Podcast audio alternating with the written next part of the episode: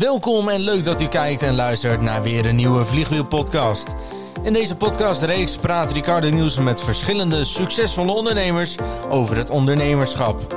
Ricardo is ondernemerscoach en helpt ondernemers met het optimaliseren van de mindset. Jouw maillette zorgt voor meer verkoop door het inzetten van e-mailmarketing. Ricardo Nieuws helpt ondernemers met het aanscherpen van hun mindset. Om van meer winst te kunnen genieten. Ricardo Nielsen is ook de uitvinder van het vliegwiel voor ondernemers. Waarin hij ondernemers naar een hoog niveau brengt. Uh, welkom uh, bij weer een nieuwe podcast. En deze keer uh, Jelmooi. Yes. Welkom man. Ja, dankjewel. Leuk dat ik mocht komen. Dus ja. zeker. Ja, superleuk dat je er bent. Ook een eer, helemaal uit Kopenhagen. Ja, met de auto. Met de auto. Dus, Hoe lang rijden? Ja, naar Rotterdam hier toch wel een uurtje of tien. Zo. Dus dat is wel... een uh, lange rit. Ja, zeker. zeker. Hey, kan je even kort vertellen wat je doet? Ja. Wat je voor doe, bedrijven uh, doet? Ja, ik doe uh, e-mailmarketing eigenlijk in de breedste zin van het woord. Dus dat houdt in eigenlijk alles wat met e-mailmarketing te maken heeft met, met focus op e-commerce. Dus wij helpen eigenlijk e-commerce ondernemers met het behalen van een hogere ja, winstmarge, maar ook een hogere bottomline omzet door het inzetten van e-mailmarketing. En daarbij zit letterlijk alles. Dus uh, niet alleen het design van een mailtje of het schrijven van een mailtje te versturen, maar ook alles wat eronder ligt. Dus uh, DNS, het technische gedeelte, uh, IP-adressen, algoritmes, hoe je dat allemaal aanpakt. Dus ja, we laten eigenlijk niks aan het lot over. En de ondernemer waarmee we werken, die hoeft alleen maar na te denken over sparren. Ja. Of en, ideetjes. En wat zijn dat voor soort bedrijven? Zijn dat ook grote bedrijven? Of, uh... Ja, dat kan echt heel breed zijn. Dus dat kan een, een deal webwinkel zijn, maar het kan ook een, een merk in onderbroeken zijn. Of het kan een uh, groot handel zijn in kantoormeubelen bijvoorbeeld. Dus ja, ja. het kan echt alle kanten op. Ja. Zelfs makelaardij af en toe. Ja. Even over de mailfunnel. Want mm -hmm. uh, um, ja, het is natuurlijk mailadressen zijn natuurlijk gewoon geld waard. Zeker. Eerlijk is eerlijk. Uh, als je geen mailadressen verzamelt, laat je letterlijk iets liggen. Ja. Maar ja, tegenwoordig zelfs meer dan uh, is meer waard dan olie, zeggen ze. Oké. Okay. Dus data, data is uh, key. Ja, dat, dat, zie je bij die hele grote merken ook, zoals Zalando, draaien mm -hmm. vlies, alleen maar, alleen maar bezig om, ja. om data te verzamelen, ja. waardoor ze daarna kunnen gaan groeien. Mm -hmm. um, maar wat, wat, ja, wat doe je met e-mailmarketing? Wat, wat ga je voor mailtjes sturen? Want je wil ook niet dat de mensen zich uitschrijven. Je wil juist ja. dat de mensen converteren. Wat, wat ga je daarin zetten? Hoe maak je zo'n campagne? Dat is dus zo breed. Want het is, het is uh, heel erg afhankelijk van wat de doelgroep wil. Dus je moet eigenlijk... Kijk, heel veel mensen zeggen van... Oké, ik heb een merk bijvoorbeeld. Mm -hmm. uh, en ik ga mailtjes sturen om verkoop te genereren. Ja. En dat is dan in hun visie van ze gaan gewoon campagnes maken die, die willen verkopen. En daaruit zoveel mogelijk sales genereren in zo kort mogelijke tijd. Maar ze, denken, ze kijken niet naar wat, wat wil de doelgroep. Want dat is uiteindelijk het belangrijkste. Je kan aan de data heel makkelijk aflezen. Waar engagen mensen op? Wat vinden ze interessant? Waar lezen ze naar? En als je dat nou zo hoog mogelijk houdt en daarin de bruggetjes naar uh, de deal kan pushen, ja, dan zit je natuurlijk goed voor de lange termijn. Ja. Maar je moet heel goed luisteren naar wat die doelgroep wil. Want als, dat, als je daar, dat niet doet, ja, dan ben je gewoon uh, binnen de kortste keer uh, val je door de mand. En dan zakken alle, de, alle rates die zakken in. En dan kun je het vergeten. Dus het hangt heel erg af van, oké, okay, wat wil de doelgroep? Dus je pakt eigenlijk verschillende dingen om te testen. Dus het kan bijvoorbeeld zijn een site-wide korting. Het kan zijn uitleg over het productieproces uitleg over het team, met een bruggetje bijvoorbeeld, wel altijd een call to action erin. Uh, kan een keer een text-only mailtje zijn waarin je uitlegt van, van hey, ik ben die en die, van die en die. Uh, we hebben wat leuks voor je, wellicht heb je er wat aan. Uh, een keer een VIP-avond bijvoorbeeld of andere dingen. Mm -hmm. En eigenlijk door die verschillende dingen te testen weet je heel goed waar de, de doelgroep zich mee resoneert. En daar ga je meer van doen. Ja, precies. Dus iets wat werkt, dat ga je herhalen. Ja. En, dus ja, meten is weten, zeg ik altijd. Dus, ja, en met, e ja. met een e-mail marketing kan je natuurlijk heel veel meten. Ja, 100%. Ja, je ja. kan in principe alles meten. Kijk, als je een, een Shopify store hebt of een WooCommerce of Magento, ja, je kan alles uitmeten. Dus van, van wanneer iemand wat heeft uh, aangeklikt of gekeken, tot hoeveel is de average order value, de lifetime value van de klant. Heeft hij in, in het, zeg maar, vanaf het moment van kopen, hoe vaak heeft hij nog weer een mail bekeken? Hoe engaged is hij met de winkel? Eigenlijk al die dingen spelen een rol. En daar kun je nog veel meer uh, mee doen op de lange termijn natuurlijk. Dus je kan bijvoorbeeld ook zeggen van luister, ik pak iedereen die in het afgelopen jaar bijvoorbeeld 200 euro heeft besteed, die pak ik apart en daar ga ik wat speciaals voor doen. Een evenement of een speciale avond of die stuur ik een cadeautje of iets anders. Ja, en daar kun je dan weer heel veel uh, loyaliteit uit halen. En dat zijn eigenlijk al die verschillende dingen die, uh, die ervoor zorgen dat je daar heel veel mee kan.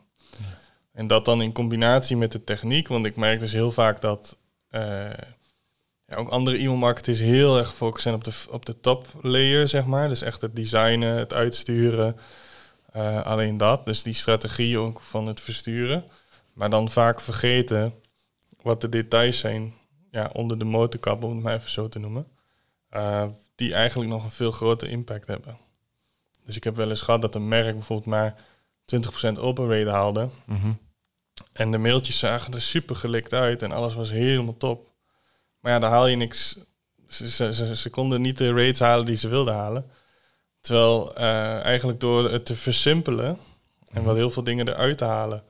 En juist heel ja, basic bijna uh, op te zetten. Maar wel door juist al die, die checkboxes af te tikken, zeg maar, van wat voor de algoritmes en voor de technische zaken goed was, verdubbelden ze de rates.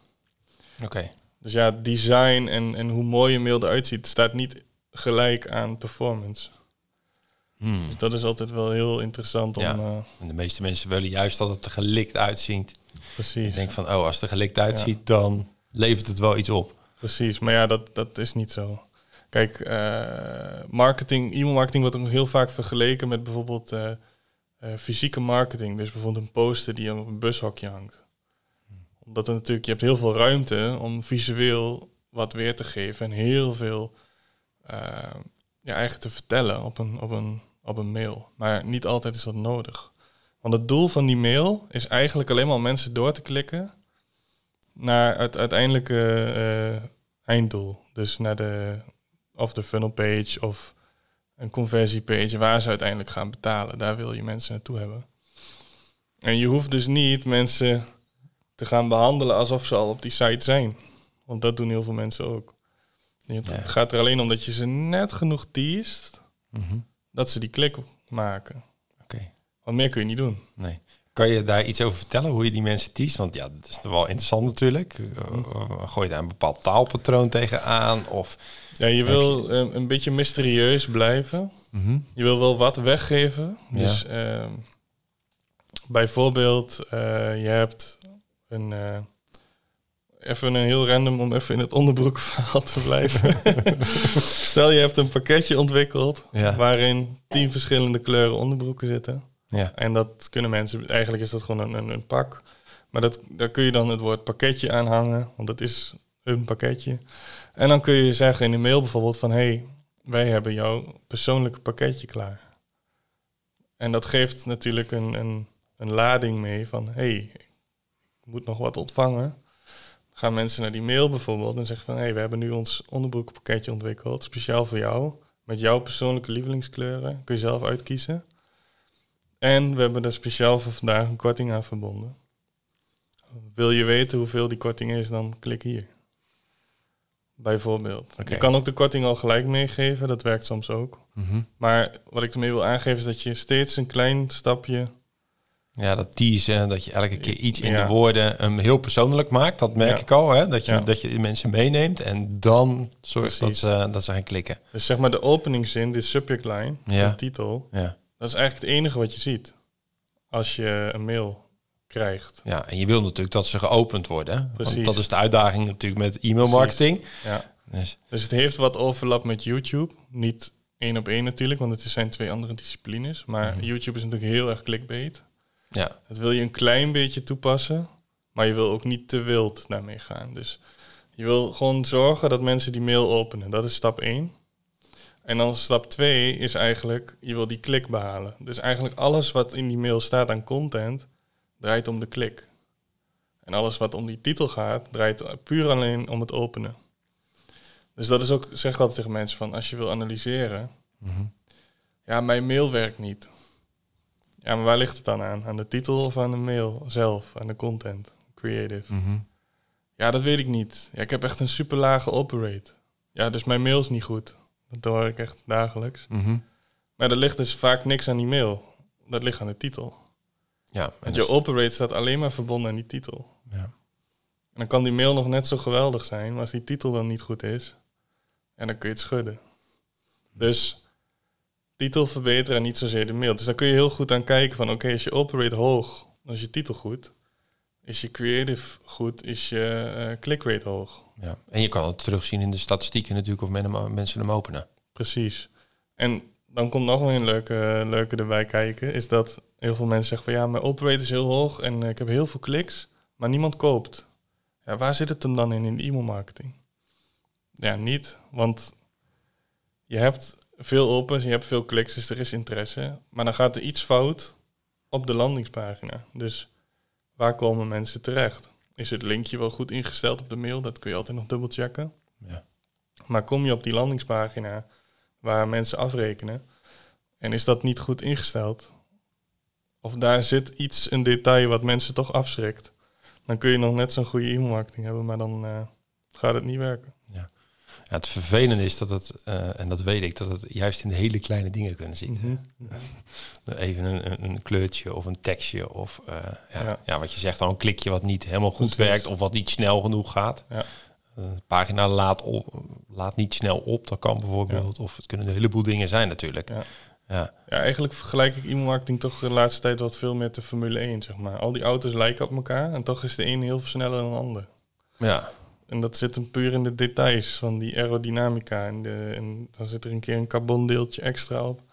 En dat zijn die hele kleine pietluttige details die je als, als je uitzoomt niet ziet. Maar daar zit het hem vaak dan wel in. ja. Want ik zeg van ja, iedereen, iedereen kan e-mailmarketing in principe. Iedereen kan ermee beginnen. Het is easy to start, maar hard to master, zeg maar. ja. Daar zit het hem in. Mooi gezegd. Ja. Hey, maar hoe ben je dit, hoe ben je dit begonnen? Want je hebt nu een bedrijf met 20 man. eh, Mhm. echt, echt, echt mega grote opdrachten er- erin zitten. Mhm. Hoe ben, hoe ben je hiermee begonnen? ja, eigenlijk een beetje erin gerold. Dat, dat horen we wel Ja, meer afleveringen. Ja, Ja. ik deed vroeger eigenlijk SEO, dus wel heel wat anders. Ja, precies. En ik heb toen als eh, country manager gewerkt bij eh Trendhim. Dat is een best wel groot eh, juwelenmerk. Nu Mhm. inmiddels ook in Nederland best wel bekend. En daar heb ik toen eh, de Nederlandse markt voor gedaan. In SEO. En op een gegeven moment eh, daarmee gestopt, omdat ik ging verhuizen. En ehm, ja, toen was ik op zoek naar wat nieuws. En eh, nou, inmiddels dat, toen, ook, toen ik daar nog werkte, ook nog deels in het studeren. En toen kwam ik de, onder andere de founders van Skype tegen. En die zeiden in het sollicitatiegesprek van... ja, laten we gaan werken samen. Maar ken je iets van e-mailmarketing? Ik wist er dus helemaal niks vanaf destijds. Dat was... Inmiddels is dat weer zes, zeven jaar geleden. Ja. Ik kan niet meer helemaal precies herinneren, maar... ehm, ik dacht van ja, weet je... Throw it at me. Ik ga wel kijken wat er van komt. Leer me maar. Ja. En zo ben ik er eigenlijk ingerold en binnen een paar jaar eh, daar heel veel affiliate marketing gedaan. Wij werkten voornamelijk met banken, dus eh, eh, heel veel eh, financieringen voor Santander bijvoorbeeld, eh, ook ABN AMRO, eh, Fortis, eh, HSBC, UBS, al die, Al die grote jongens. ja, daar zeg maar de autoleningen voor aan mensen eh, Mhm. aanbieden. En eh, hypotheken onder andere ook. Dus, dus van alles eigenlijk. Herfinanciering. En dan merk je toch van... hé, hey, mensen nemen een lening af door een mailtje dat ik verstuur. Mhm. Dus dat, dat klikte al bij mij van... hey, ik begin het leuk te vinden. Want het bracht omzet binnen. Ja. Maar ook moest je toch echt wel een relatie scheppen met die mensen. Want ja, je gaat niet zomaar even een, een lening van 20.000 bijvoorbeeld eh, aan iemand aanbieden door één mailtje te versturen. Dat is niet zoals een e-commerce dat je een product van drie tientjes verkoopt bijvoorbeeld. Ja. Dus eh, ja, daar heel veel geleerd. En uiteindelijk, eh, ja, helaas een beetje smerig opgelicht door die jongens. Heel wat eh, vervelende dingen meegemaakt. Heeft me echt wel eh, goed geraakt destijds. Maar ehm, ja, uiteindelijk is dat het startschot geweest voor eh, ja, de huidige onderneming eigenlijk. Toen ben ik Ja. ermee begonnen. Ja. En eigenlijk is het begonnen door in Facebookgroepen ondernemers gewoon te helpen met tips geven. Oké. Want ik was er zelf van een beetje... hoe ja, ik wilde dat? mensen gewoon helpen. En, en, en ik was op een gegeven moment een aantal ondernemersgroepen gejoind op Facebook. Nederland, maar ook buitenland. Denemarken, waar ik dan zelf woonde. En ik ben eigenlijk gewoon... Er waren altijd wel, was altijd wel iemand die had een vraag over e-mailmarketing. En ben ik gewoon in de comments gegaan. Heb ik gewoon die vragen beantwoord. En van, hé, hey, eh, moet je even zo doen. Dan moet je daarop klikken. En heb je nog meer vragen, dan eh, stuur me even een berichtje en help ik je. Eigenlijk dat is het hele... ei- Dat heb ik gewoon een aantal maanden gedaan. Gewoon zonder intentie of zo. Want ik vond het gewoon leuk om te doen. Oh, dus je had, er, je had er nog ineens over nagedacht om daar nog echt business uit te halen? Nee, helemaal Want niet. me- meestal zetten mensen het in om dus een ervaring te geven en dan daarna komen ze en dan ga je aan het Ja, werk ik wilde gewoon de community eh, helpen, zeg maar. Dus ik had helemaal geen intentie om daar wat uit te halen. Oké, Want ik was toen zelf een beetje aan het prutsen met mijn eigen webwinkeltje. ja. En op een gegeven moment zeiden mensen van... ja, maar eh, kun je niet eens een keer een campagne voor mij draaien... dan zeg maar op mijn, op mijn store? Ja, Ja, dat wil ik wel, weet je. Een campagne gedraaid en daar kwam gelijk 5000 euro omzet uit. Toen zei hij van, eh, ik denk dat jij eh, even gaat kappen met die winkel van jezelf. Ga dit maar even gewoon full voor mij doen als je dat wil. ja. En eh, ja, eh, noem maar een prijs, weet je wel. En zo is dat eigenlijk gekomen. Dus ik had die, die klant had ik binnengehaald. En, En toen is het balletje gaan rollen gewoon. ja, want hij vertelde tegen al zijn vriendjes. Hmm. En op een gegeven moment had ik een zaterdagmiddag had ik acht telefoontjes. en eh, had ik eh, negen klanten ineens. Oké. En ik had nog niks. Hoe ga ik dat managen? Eh, je, je had alleen de kennis en je had... Ja, ik had wel dan een software systeem, want daar was ik al gewend mee om te werken. Ja, Dus op een gegeven moment heb ik mijn vriendin op de bank gezet. Heb ik gewoon gezegd van ja, je moet even zo doen. En dan even zo instellen en dan controleer ik straks of alles goed is. En dan kunnen we hem uitsturen. Weet je wel? Terwijl ik dan weer met andere dingen bezig was. En op een gegeven moment ja, toch een paar jongens eh, erbij getrokken. Eh, ik had een eh, jongen leren kennen ook in de e-commerce space. Die heel slim was, maar eigenlijk een beetje onder zijn kunnen bezig was. Mhm. En ik heb toen tegen hem gezegd van... Hey, ik heb nu nog niks om je te betalen eigenlijk. Maar ik weet dat het best wel wat kan worden. Wil je het avontuur aangaan? Hij zei van ja, let's go. En toen dacht ik van oké, dat is uniek. Dat, zo, dat had ik eigenlijk niet van hem verwacht. ja.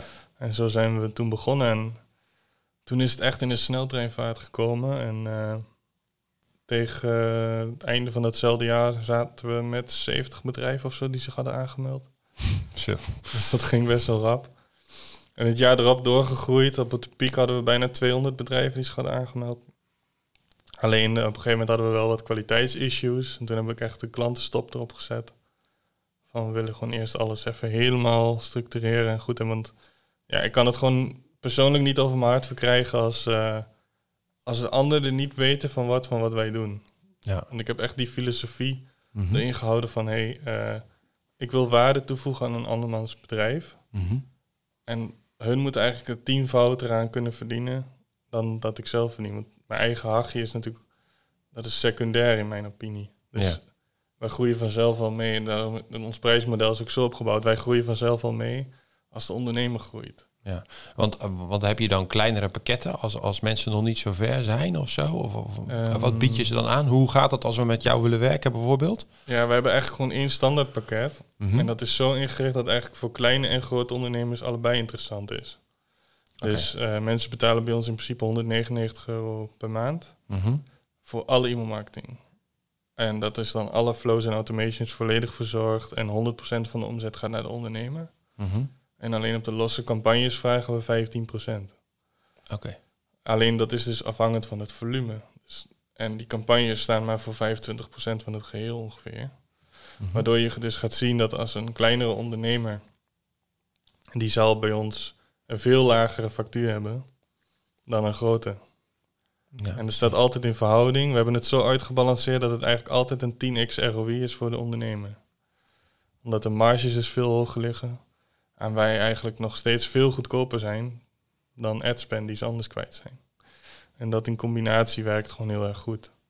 Ja. Eh, dus dat is ook gewoon fijn, want dat, uiteindelijk is het ook mijn levensmissie nu geworden. Daar heb, heb ik heel lang mee lopen worstelen van, hé, hey, wat, wat is nou eigenlijk wat ik wil? Ja. En dat is nu wel echt van, oké, ik wil...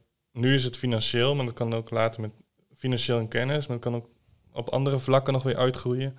Wil ik gewoon zoveel mogelijk impact maken in de wereld... door waarde toe te voegen aan de samenleving. Andere bedrijven, hun families, hun medewerkers. Om dat te laten groeien, zeg maar. Ja. Ehm, nou goed, en laatst, uh, we hebben nu in de afgelopen drie jaar hebben we uh, 40 miljoen aan sales mogen genereren voor die bedrijven allemaal. En dat was toch wel even een besefmomentje dat ik dacht van, we hebben eigenlijk gewoon die impact kunnen maken. En het gaat er helemaal niet om wat wij verdienen, want dat is, dat is secundair. Maar als we die impact nou eens kunnen verdubbelen of verdriedubbelen, ja, dan ga je naar een hele mooie, uh, naar hele mooie doelen toe. Ja, zeker weten. Ja. ja. mooi. Dus dat is echt wel mijn uh, ja. levensmissie geworden. Ja. Uh, dus ja, en op die manier, ja, we hebben ook alles zo ingericht dat het meer allemaal weer naslag heeft op, op die dingen. Dus ja, dat is wel heel fijn. Mooi. Ja. Mooi. Hey, um, je begon best wel jong met ondernemen, heb ik het idee? Mm, of niet? Viel dat Ja, wel Jij is hebt natuurlijk eerst bij een baas gewerkt natuurlijk. Ja. Maar wat vonden je ouders ervan dat je ging ondernemen? Ja, kijk, mijn ouders die zijn nog wel gewend dat ik wat eh, radicale beslissingen nam. Want ik ben natuurlijk op mijn twintigste eh, naar Denemarken verhuisd. Ja. En dat was eigenlijk eh, tien minuten een telefoontje naar mijn ouders van eh, ik ga verkassen. En ik laat alles en iedereen achter. Want ik kende nou één iemand kende ik daar. En eh, ja, dat was het dan. Ik ga over een paar weken verhuizen. En wie was die ene persoon? Ja, die had ik via online, via een of andere community leren kennen. Oké. Maar die kende ik nog, die had ik nog nooit gezien. Ook nog niet gezien ook? Nee. Oké. Dus op een gegeven moment toen eh, gewoon gedaan en, en, en was natuurlijk wel even, even slikken. Maar Ja. toen we daar uiteindelijk, toen ik dat helemaal doorgelopen had, toen dacht ik van ja, maar hey, als ik dit kan, ik bedoel, het lukt gewoon en het is gewoon prima en ik voel me goed. Dus ja, dan kunnen we ook andere dingen doen. Dus uiteindelijk, toen het ondernemersverhaal op zijn pad kwam, had ik daar zelf niet zo heel veel moeite mee eigenlijk. Eh, het bedrijf deed nog geen 4000 euro, maar ik had gelijk mijn baan opgezegd. Oké, gewoon abrupt gewoon. Want ik had wel gewoon eh, ja, flink gespaard, zeg maar. Dus ik had Mhm. wel wat achter de hand. Ja. Ik dacht van ja, en mijn, eh, mijn baas zei is gek, gekscherend van hier vier maanden, dan hebben we hem weer terug. Oké, dus die was er overtuigd van, nou, die komen weer met En hangende hun waren, ook terug. wel, hun waren ook wel blij, want de investeerders die hadden, toen ik wegging, Ja. de investeerders hadden boos opgebeld. Van hey, je moet hem behouden, want eh, anders gaat het helemaal niet goed. Oké. Want uiteindelijk toen ik wegging, heeft dat bedrijf een eh omzetdip gehad van 30%. Omdat het hele team dus onder mij viel. En die Mhm. functioneerde niet helemaal meer optimaal.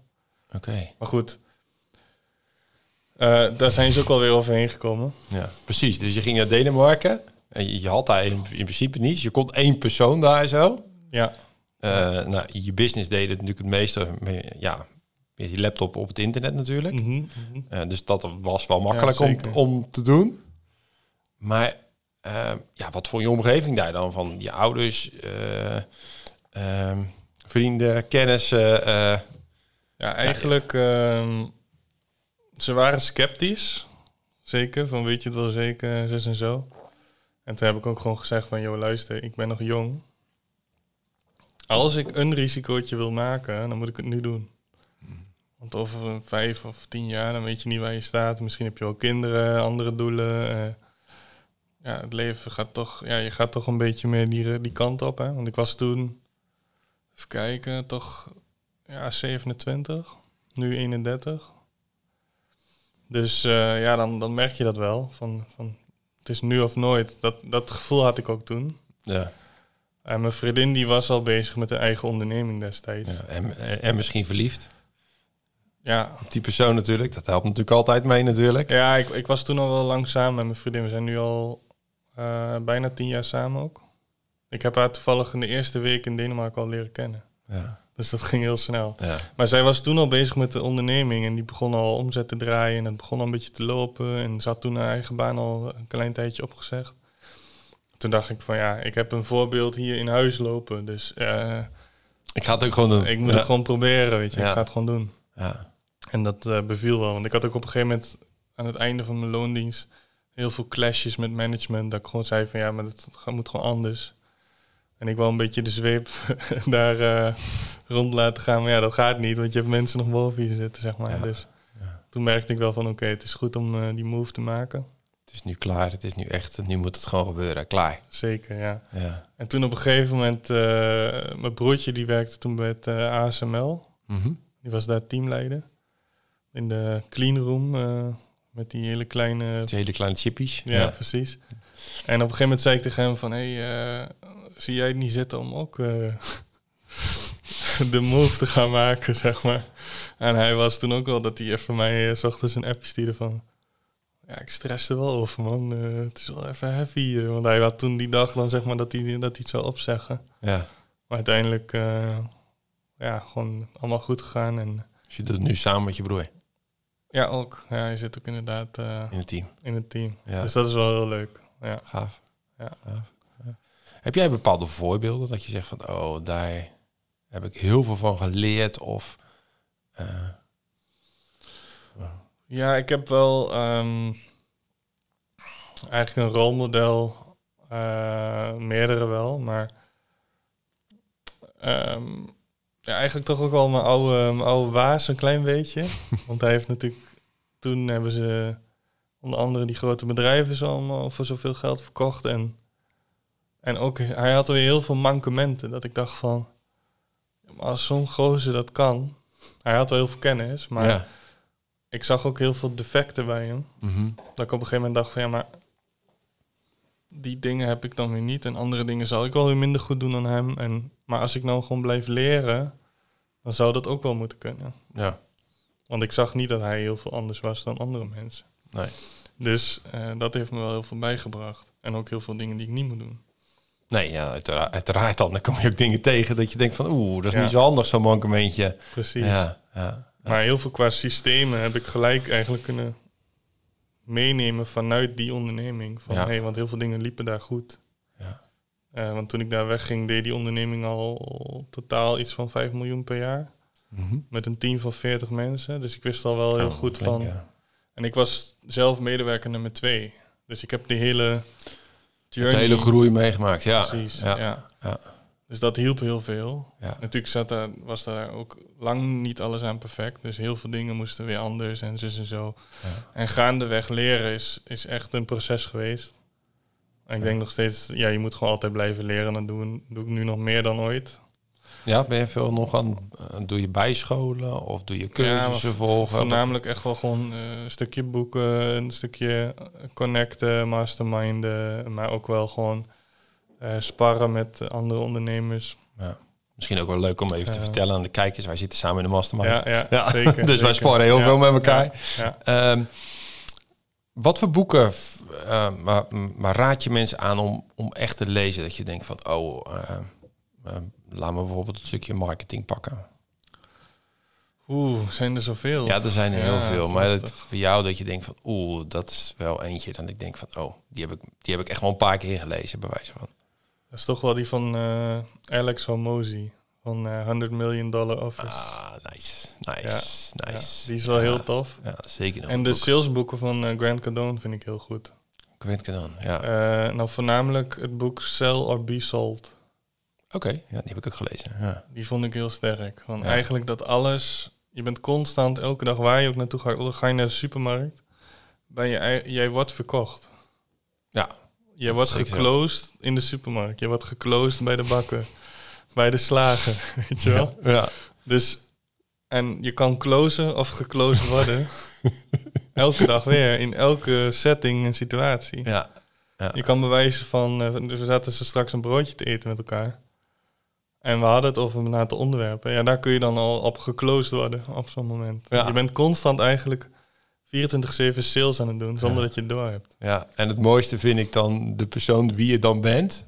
Bepaalt dan of je geclosed wordt Ja, of dat je iemand anders closed. precies. Ja, Maar dat bewustzijn daarvan, dat is al het halve werk. ja, Want ook al doe je er niet direct wat mee, Nee. maar gewoon dat je ervan bewust bent Ja, bij alles van heb ik dit nodig? ja, Is het Ja. wel echt useful? ja. Zeker. Moet ik dit geloven? Maar dan op de gezonde manier, want je kan natuurlijk ook heel erg argwaan krijgen van ik geloof niemand, niks en niemand meer. Nee, dat is natuurlijk ook weer niet de bedoeling. Maar Nee. gewoon dat je in ieder geval bewust ervan bent van hé, hey, dit is hoe de wereld functioneert en Ja. ik ben er onderdeel van. Ja, nou ja, dat begint al als je opgroeit natuurlijk, als kind zijnde. Ja, Dan probeer je ook Ja. dat, eh, dat snoepje te krijgen van je ouders. Of eh, je zin door te werken dat je ergens naartoe wil. Of dat je langer op de glijbaan wil zitten. Of, precies, en dan, dan ben je daar al mee bezig. precies. En eh, ik, ik vind het best wel interessant dat er toch een heleboel overtuigingen op zitten op het stukje verkopen. Ja. Terwijl we, ja, Ja. als je niet verkoopt als ondernemer, ja, hey, eh, stop er maar mee, want dat heeft gewoon geen nut. Ja. En gewoon creatief omgaan met eh, de middelen die je hebt. Dus bijvoorbeeld ook eh, vroeger, toen kreeg ik altijd een tientje in mijn handen gedrukt van mijn moeder. En dan moest ik dan mijn avondeten van halen. Mhm. En dan moest ik dan zelf klaarmaken voor de familie. Toen was ik een jaar of tien, denk ik. Maar ik had altijd geld over voor een toetje. maar dat had niet iedereen. Maar dat toetje was het belangrijkste, die had je als eerste neergezet en de rest heb je eromheen gebouwd, of Ja, niet? precies. Maar ja, daar ga je dan creatief mee om, weet je wel. Ja, En- ja. En ik ben ook van mening van op een gegeven moment... eh komt nu in een periode dat je op een gegeven moment wel weer eh, gaat kijken naar kinderen en dat soort dingen. ja. Ja, dan wil je toch ook daarin lekker speels gelijk wel weer die, eh, die dingen eraan toevoegen. Ja. ja, en het ook durven te spelen. Precies, ja. Van wat je ook zegt van ja, je maakt gewoon fouten. Iedereen maakt fouten. En als je van je Ja. fouten kan leren, ja, dan, dan ga je pas, ja, dan ga je, dan ga je pas high sky eh, in principe met je, met je bedrijf. Precies. Ja. Ja. een leuk voorbeeld. Ik was toen, eh, met, eh, toen ik nog in Lonisch was, overgevlogen naar Malta van beurs. Mhm. Hadden we een auto gehuurd. En eh nou, Jelmer, ga jij maar rijden. Prima, wij want hun hun hadden er allemaal geen zin in. Maar in Malta rij je dus ten eerste links, net als in Engeland. Maar heb je dus van die stenen muren pal langs de weg staan. Oké, Aan beide kanten. Dus je hebt eigenlijk de rijbaan en dan heb je maar 5 centimeter speelruimte. Met je spiegeltje. oké. Anders dan, eh, ja, ben je gewoon, dan lig je gewoon in de muur. Omdat het allemaal van die rotsen zijn. En op een gegeven moment, ik had één krasje gereden. een klein krasje. Mhm. En iedereen boos en doen. En eh, ik zeg, ja, kan gebeuren met die muren, weet je. Dat komt wel goed. Niet zo moeilijk. eh, ik leer er wel van. Dus ik vier dagen gereden. En op een gegeven moment, dat was dan op die laatste dag dat ik dat krasje reed. De eerste drie dagen gingen gewoon goed. En eh, toen zijn we waar ze ik ga rijden die laatste dag. En wat doet hij? Hij rijdt hem gewoon vol die muur in. en op een gegeven moment heeft hij gewoon eh, ja, flink moeten bijtikken voor die, voor die huurauto. Oeps. Gewoon letterlijk die hele zijkant gewoon was Ja. gewoon helemaal weg. Oeps. En toen dacht ik van ja, weet je wat het is? Kijk, dat is gewoon karma eigenlijk. Had ik, heb ik hem toen niet verteld, maar Nee, ik wou het zeggen. Jij, jij wou het niet, ja, jij, jij, hij wou het anders doen, weet je wel. Maar Ja. je kan, hij doet het niet weten. Ik zeg van ja, als ik, ik had gewoon, ik had van dat kleine krasje al wel geleerd. Van Ja. ik moet even iets voorzichtig doen. Ja. Maar goed, dat is altijd mosterd naar de maaltijd. Maar ik dacht wel even van oké, is lekker karma. Zul je het zien, weet je Ja. wel, ja. Precies, je hebt commentaar op mij. Nou, doet het dan maar zelf beter. ja, Ja. Ja, nou ja, dat is natuurlijk ook wel een stukje in het ondernemerschap. Iedereen heeft wel een mening over iets wat je doet. ja, zeker weten. Eh, heb, je, heb je daar dingen meegemaakt? Dat, dat, ik heb bijvoorbeeld een, een, een mening van mijn vader. Ik vroeg mijn vader altijd om adviezen. Ehm, Mhm. En toen wou ik eh, vuurwerk gaan doen. Dat vond ik leuk. Vond vroeger om een, winkel, Ja. een vuurwerkwinkel hebben. Dat vond ik helemaal geweldig. Mhm. Dus eh, ik zei tegen mijn vader, nou, ik ben dit en dit voor plan. Ik ga dit investeren en, en noem maar op allemaal. Mhm. Ja, die keurde gelijk het plan helemaal af. En dat moet je niet doen. En dat is veel te veel geld. En daarna krijg je Ja, je ja. vergunning kwijt. En noem maar op. Maar ja, bij mij brandde het zo dat ik het mo- moest, moest gewoon gaan doen. Maar ja, je neemt zo'n advies neem je natuurlijk wel aan van iemand. Dat je denkt van, oeh, shit, moet ik het nou echt wel doen? Ja, Herken je precies. dat? Heb jij dat soort mensen om je heen gehad? Nou ja, mijn vader zei altijd van... eh, ik hoop dat je het beter doet dan ik. Ja, wel maar dan in de breedste zin van het woord, zeg maar. Dus er werd nooit direct context aangegeven. Nee. Maar ergens bleef dat wel altijd in mijn achterhoofd rondspoken. En ik wist altijd helemaal niet goed wat dan de bedoeling daarvan was. nee, wat hij precies bedoelde. Precies, maar uiteindelijk is dat nu wel weer naar boven gekomen. Hm. Van hij zei van, ja, ik zei dat wel elke keer, maar Ja. nu snap je hem. Ja, want je weet natuurlijk, ja, het, het verhaal erachter weet je soms niet waarom iemand iets zegt. Precies. En als je dan meer, meer content hebt of wat, wat, ja. Ja. wat vragen hè, stelt, dan, dan kom je er pas achter wat iemand echt bedoelt.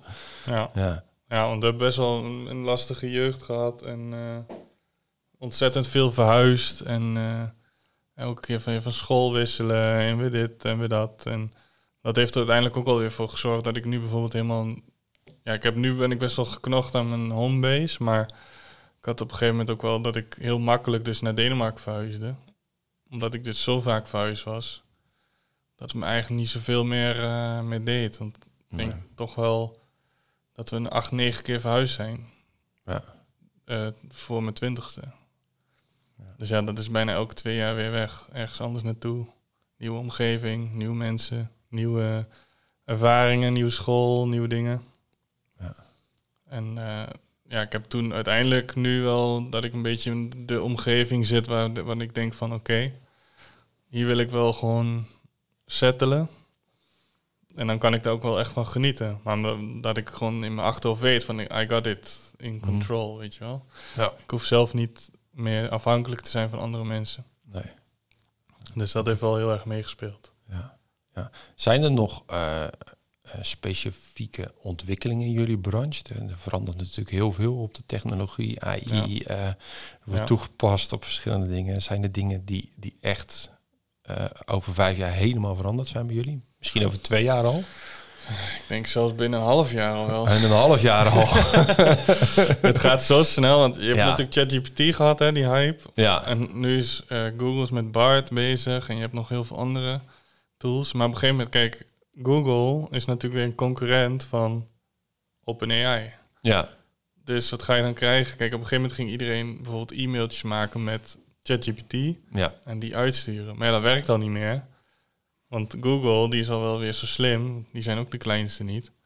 Die hebben al die uitkomsten en die data en die kennis al ingeladen in hun eigen systemen. ja. Waardoor spamfilters heel makkelijk kunnen uitlezen. Van, Nee, dat is niet oké. Ja, of Ja. iets uit AI één op één gekopieerd is. Ja. Maar je, je hebt er nog een ander toeltje nog. Ik weet niet hoe het heet hoor, kan er niet opkomen.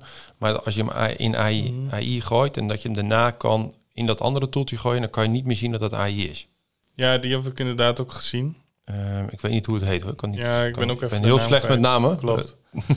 maar in principe is, hebben wij wel gemerkt binnen de e-mailmarketing dat nothing beats a good copywriter. Dus eh, echt een goede, eh, echt een goede copy, gewoon handgeschreven, werkt het beste. Ja, Maar wel ben ik van mening, kijk, de, de, de grootste, eh, het grootste struikelblok en de grootste moeilijkheid bij mensen is om vanaf een leeg vel papier iets te gaan schrijven.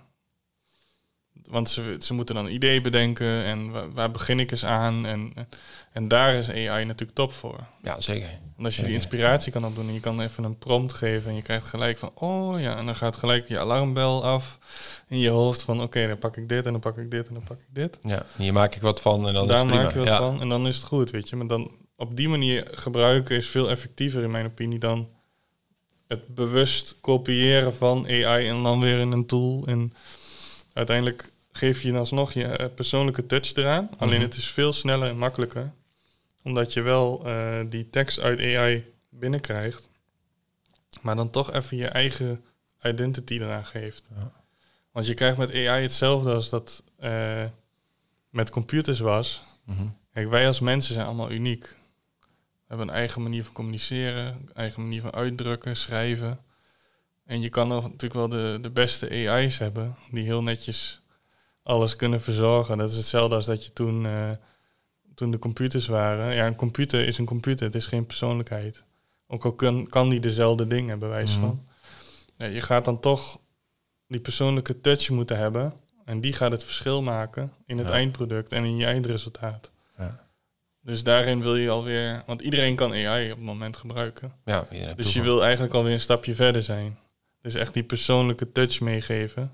En AI kan juist ervoor zorgen dat je net even dat bedenkproces versnelt, waardoor je uiteindelijk alsnog het idee hebt dat je er sneller bent, dat ben je ook, maar dat Ja, je, het gaat heel snel. maar dat je niet Ja. zeg maar één op één aan het kopiëren bent of weer met allerlei tools bezig bent. Ja, ja, ik, ik, denk dat dat persoonlijke altijd erin blijft. Dat het persoonlijke altijd het belangrijkste blijft. eh, boven Zeker. hetgene wat, eh, ja, wat gewoon anders wordt gebracht dan. Ja, Dus, eh, ja. ja, Vind ik ook. ja. En, en ik denk wel dat in de komende periode er ook nog wel heel veel andere AI-tools aan gaan komen. Ook bijvoorbeeld, eh, waar ik, het is er nog niet, maar waar ik wel echt op zit te wachten. Of misschien zelfs eh, dat, het, dat ik iemand daarvoor moet gaan polsen om te ontwikkelen. En ik denk wel dat het al in ontwikkeling is. Mhm. Maar is een AI om die eigenlijk heel goed kan scannen of kan uitlezen wat de spamfilters, wat je nou wel en niet kan doen. Want het is heel vaag op het moment.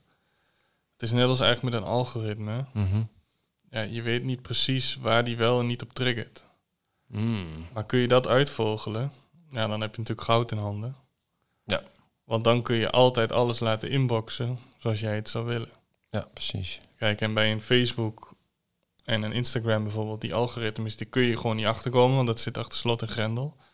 Alleen spamfilters zijn universeel, die moeten draaien op allerlei platformen. Waardoor het best wel eens uit te vogelen zou moeten zijn, omdat heel veel van die data open source is. Dus ik denk dat daar ook al wel het een en ander Winst te halen is. zeker. Ja, Ja, ja. ja. Ehm, als, je, als je ziet ehm, e-mail marketing, hè? Mhm. Ehm, dat is natuurlijk voor elk bedrijf natuurlijk anders. Ehm, het, wat jullie voor de klanten doen, hè? Eh, Mhm. En ehm, hoe vaak zie je dan het percentage wat via de e-mail marketing binnenkomt en Mhm. via andere kanalen? Zijn daar cijfers van? Of is dat Zeker. echt persoonlijk per branche? Is dat gewoon duidelijk om, om, om nog even te laten zien hoe belangrijk e-mail marketing is? Ja, het is, het is wel per branche natuurlijk verschillend. En het hangt heel erg af van hoe je behandelt eh, of hoe je audience behandelt. Dus, ehm, nou goed, bij wijze van een, een, een, een snelle dropshipwinkel gaat minder draaien dan een wel opgezette brand. En dat is niet omdat het misschien niet afdoet aan de website, maar het gaat erom van hoe behandel je de klant. Heeft hij een goede websiteervaring gehad? Heb je een goede klantenservice staan? Is- Zijn ze daar allemaal netjes te woord gestaan? Heb je daarin goede opties? Heb je vertrouwen gecreëerd door bijvoorbeeld telefoonnummer, adres goed te vermelden, KVK? Zorg ervoor dat alles gewoon netjes is. Dan ga je gewoon meer behalen dan waar dat allemaal niet bij is. Ja. Dus dat is een groot onderdeel. En dan zit er natuurlijk ook alweer verschil in de branche. Maar om bijvoorbeeld een, een goed voorbeeld te geven. We hadden op een gegeven moment twee beveiligingsbedrijven bij ons. Mhm. En die verkochten allebei die, eh, die deurbellen. Ja. Met zo'n eh, videodingetje Ja, ik heb hier ook ja, ja, ja, precies. ja. En de ene had een samenwerking met de Nederlandse politie. En de andere niet. Oké. Maar in de ene kon je dus de logo's van de politie mocht je dus gebruiken. Want het was erkend door politie. Hmm. En alleen dat in de mail zorgde ervoor dat we op een maand 46% van de volledige omzet van die winkel uit mail konden halen. Wow. Ze draaiden natuurlijk al wel een tijdje, hè, maar Ja, nee, dat zat snap best ik. een database opgebouwd. Ja. Maar de databases waren ongeveer gelijk qua aantal leads. Maar puur door de, ja, het logo Door dat van de logootje politie... dat het betrouwbaarder was en dat het, dat het veiliger was. Ja, de logo van de politie schreeuwt natuurlijk dat het veilig is. Ja. En die andere hadden we dus precies hetzelfde product. Alleen daar draaiden we bijvoorbeeld maar 29%. Hmm. En daar zat dan het verschil in. Dus ook weer wat je zei in het begin al van de podcast van die kleine details die maken of kraken het. En dit is het perfecte voorbeeld uiteindelijk. Ja. Maar om even heel concreet erop te komen, eh, sowieso tussen de 15 en soms 40 procent is uit e-mail te halen van een, voor een bedrijf. En dat is dus weer heel af- afhangend van de factoren die ik net aangaf. Dus ja. het is heel wisselend. Maar in ieder geval minimaal 15% voor een eh, e-commerce bedrijf. Dat is zeker het minimale wat er wel eh, Wat eruit te halen is. zeker. Ja. Ja. En dat is toch vaak op volume zijn dat serieuze bedragen waar mensen toch zich vaak eh, in vergissen. Ja. Ehm, nog een klein stukje. Je had het over dropshippen of e-commerce. Ehm, hoe kijk jij tegen de dropshippers aan? Nou ja, Eh, kijk, ja, ik kijk er ja. best wel dubbel tegenaan. Ik zie een Ja. heleboel dropshippers zie ik alleen maar puur snel voor het geld te gaan. Ja. En het niet, op, niet iets op willen bouwen. Ja. En in het begin kan het natuurlijk een waanzinnig mooie manier zijn om dus geld te genereren, om daarna Mhm. te gaan branden en ook te gaan Mhm. testen. Dus eh, in die, in die dropship periode.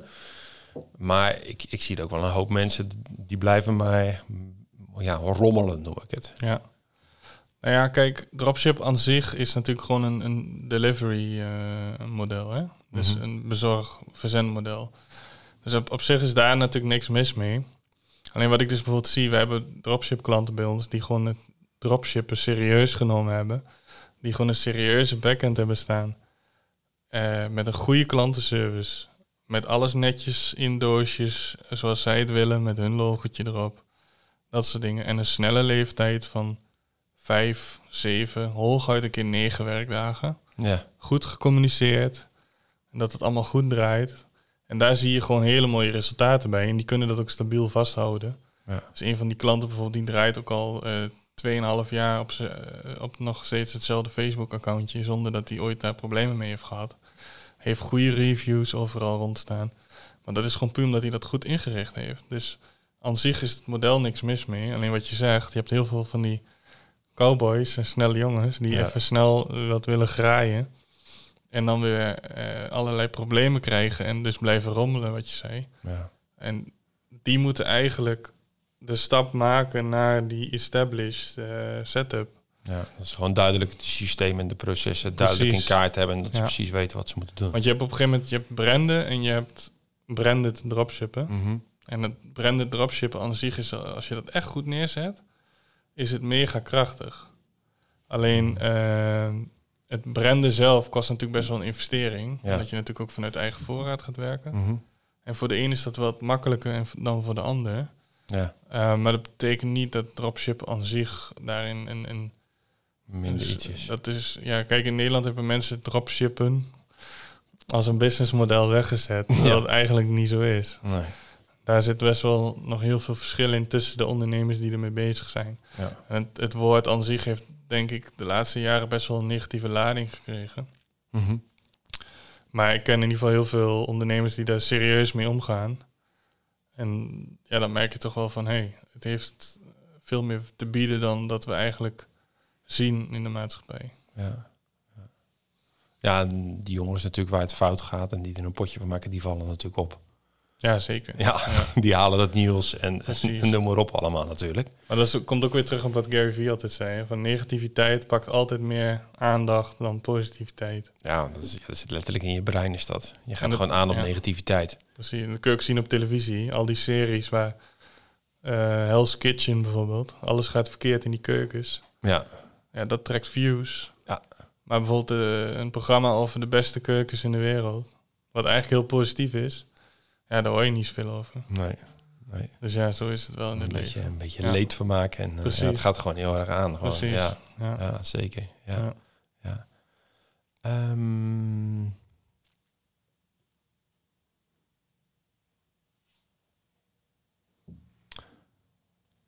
heb jij nog iets dat je zegt van... ehm, ik wil de luisteraars nog iets vertellen. Dat je zegt van, oh, dit vind ik wel even handig om te zeggen als je een brand hebt. Of waarom je e-mail marketing, waarom het Mhm. met jou zou werken misschien. Mhm. Ehm, Ja, buiten dat, ja, sowieso. ehm, ja, wij werken dus gewoon heel graag met, met mensen die open-minded zijn, eh, waarbij we echt waarde kunnen toevoegen en waar we gewoon een lekkere dynamische samenwerking mee kunnen hebben. Dat is, eh, daar zijn er nooit genoeg van. nee. Dat is super fijn. Ehm, maar wat ik wel eh, merk is dat ondernemers vaak toch wel meer gesloten zijn dan dat ze moeten zijn. Eh, dat ze heel erg sterk hun eigen visie hebben. Mhm. En dat is natuurlijk goed, hè, aan de ene kant. Ja.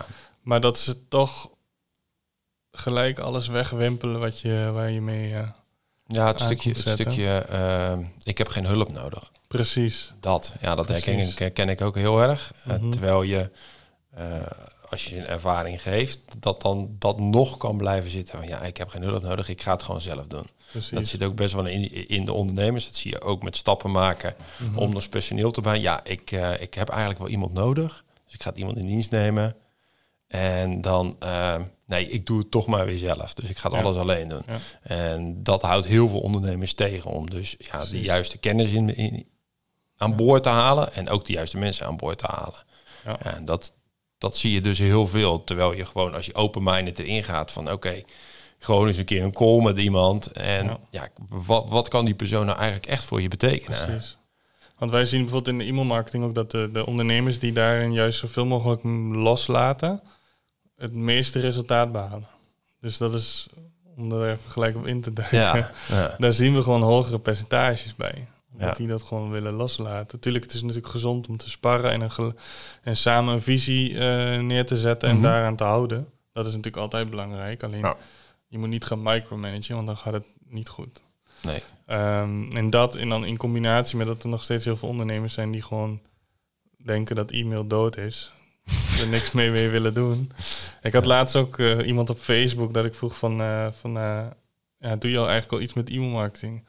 Want die draaide al best wel eh, leuke cijfers. Ja, nee, maar ik ben nu met eh webshop bezig, dus heb ik helemaal niet nodig. Ja. Dat ik dacht van, ja, maar heb je, hoor je wel wat je zelf zegt, weet je wel? Ja. Aan de ene kant, je hebt ze al binnen. eh, je hoeft ze alleen maar een mailtje te sturen. En je hebt nog een keer sales. Dus Ja. eigenlijk, ja, mensen in, in- die bijvoorbeeld een database hebben van 10.000 leads en nog aan het aanvullen zijn, omdat ze dus dagelijks sales maken, ja, die hebben dus helemaal niet door dat ze soms gewoon een kwart, dat een kwart van de omzet gewoon laten liggen, soms zelfs nog wel meer. Ja. En dat is gewoon eh, vaak de winst. Want e-commerce is al een businessmodel wat niet altijd even grote winstmarges heeft. En je bent natuurlijk altijd afhankelijk van een social media of een Google platform dat best wel prijzig is tegenwoordig om data in te kopen. Ja. Dus als je dan 20%, 25% eh, winst kan behalen, is dat al hartstikke mooi. Maar goed, mensen beseffen niet dat als je e-mailmarketing gaat toepassen, en bijvoorbeeld met onze lage fees, Ja. dat zelfs met inkoop en wij al betaald zijn, hebben ondernemers vaak toch nog 60%, 50, 60% eh, winst over aan hun producten. Ja.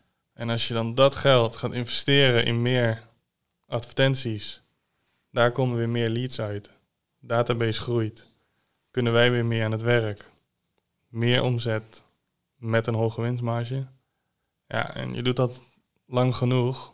Ja. Ja, dan houdt de ondernemer zelf ook een hele hoop over. En daar gaat het natuurlijk om. Zeker weten. Vind ik een hele mooie afsluiter. Ja. Ja. Ja. Dankjewel. Waar kunnen ze jou vinden? Jan? Op eh, Instagram onder andere. ja. Je plaatst heel veel content, hè? ja, het uh, Jan Mariette, gewoon mijn naam aan elkaar. Niks, geen gekke dingen. Ja.